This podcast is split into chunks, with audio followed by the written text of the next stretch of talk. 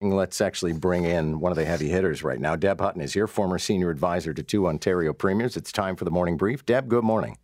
Good morning, John.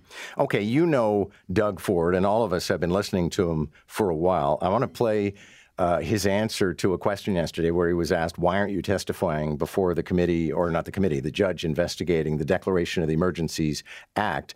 And this, you can tell from his voice, is Doug Ford when he gets animated. I, I love that he uses previous premiers had to inquire. I got to remind him, he was part of the most politically corrupt government this province has ever. and that's it. The speaker stood up. His mic was cut off. Deb, in your service to two different premiers, I guess there must have been days like that where you thought, oh no, this question period is not going our way. Yeah, although I don't think this one's that bad, quite frankly. Um, he said something that a lot of people might believe about the Liberal government of the past. Uh, he withdrew it. I mean, it, it's political theater. You're a, you're a sometimes actor, John. It is, it is acting.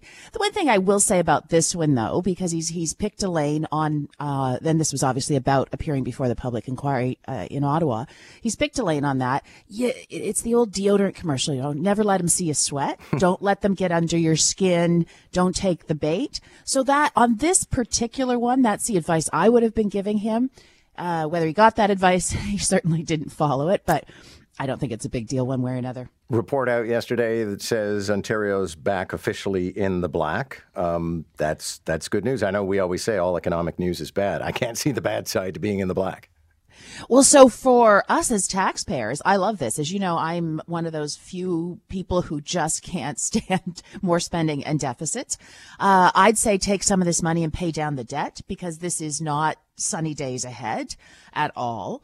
Uh, but I actually think it's not good news for Finance Minister Peter Bethlenfalvy because he's got tons of negotiations coming due. The pressure on him on the CUPE strike, which is potentially pending in uh, what Wednesday or Thursday of next week.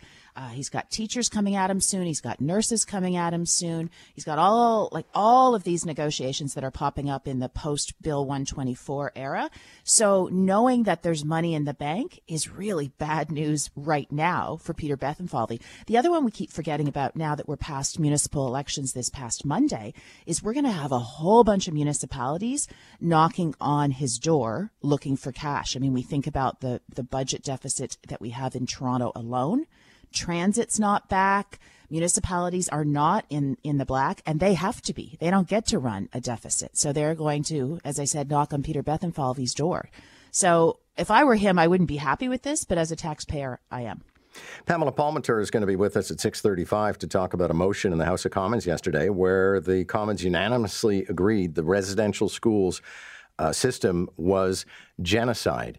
And I'm a bit you know, squishy on this one, to be honest, Deb, because um, you know genocide in our uh, you know the most recent history involved people being put on trains and taken to camps and pushed into um, gas chambers. And as horrible as the residential school was, I don't think it rises to that level. Well, and it's a very specific definition in, I guess, one of the UN, uh, United Nations charters or United Nations declarations, and it and it came about after the genocide you just spoke about. So it, it is fraught with meaning, which is why the motion was there, obviously. I think I'm probably with you on this one, John. It it seems by comparison to to not be equivalent. Uh, but if you look at the technical definition, which is uh, intent to destroy a group or harm a group, it probably meets the test. Okay. Well, we'll see what Pamela has to say. She is a lawyer, after all. Uh, Elon Musk closing his deal on Twitter, firing a whole bunch of senior officers, is threatening to fire 75% of the crew. Um, I just, you know, I keep coming back to the idea that if I had that much money, buying Twitter would not occur to me. Yeah, but if you had that much money, you just kind of do what you want to do. What, what, was his line yesterday? The bird is free. Yeah. Like it, it, this is a guy that I, I, just don't think most of us can relate to in any way, shape, or form. Uh, he says part of his goal is to help humanity. In what world does, Twitter. does owning Twitter help humanity? I mean, it's just it, he's a bit of a. It's a show. It's like reality TV. I don't think we should put much stock in it. However, Twitter for some people is is a big deal, so I guess they will care more than I do.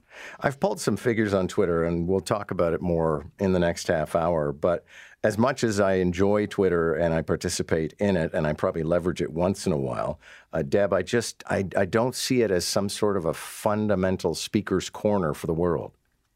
I uh, very, very rarely post. I don't know if I've done so even this year.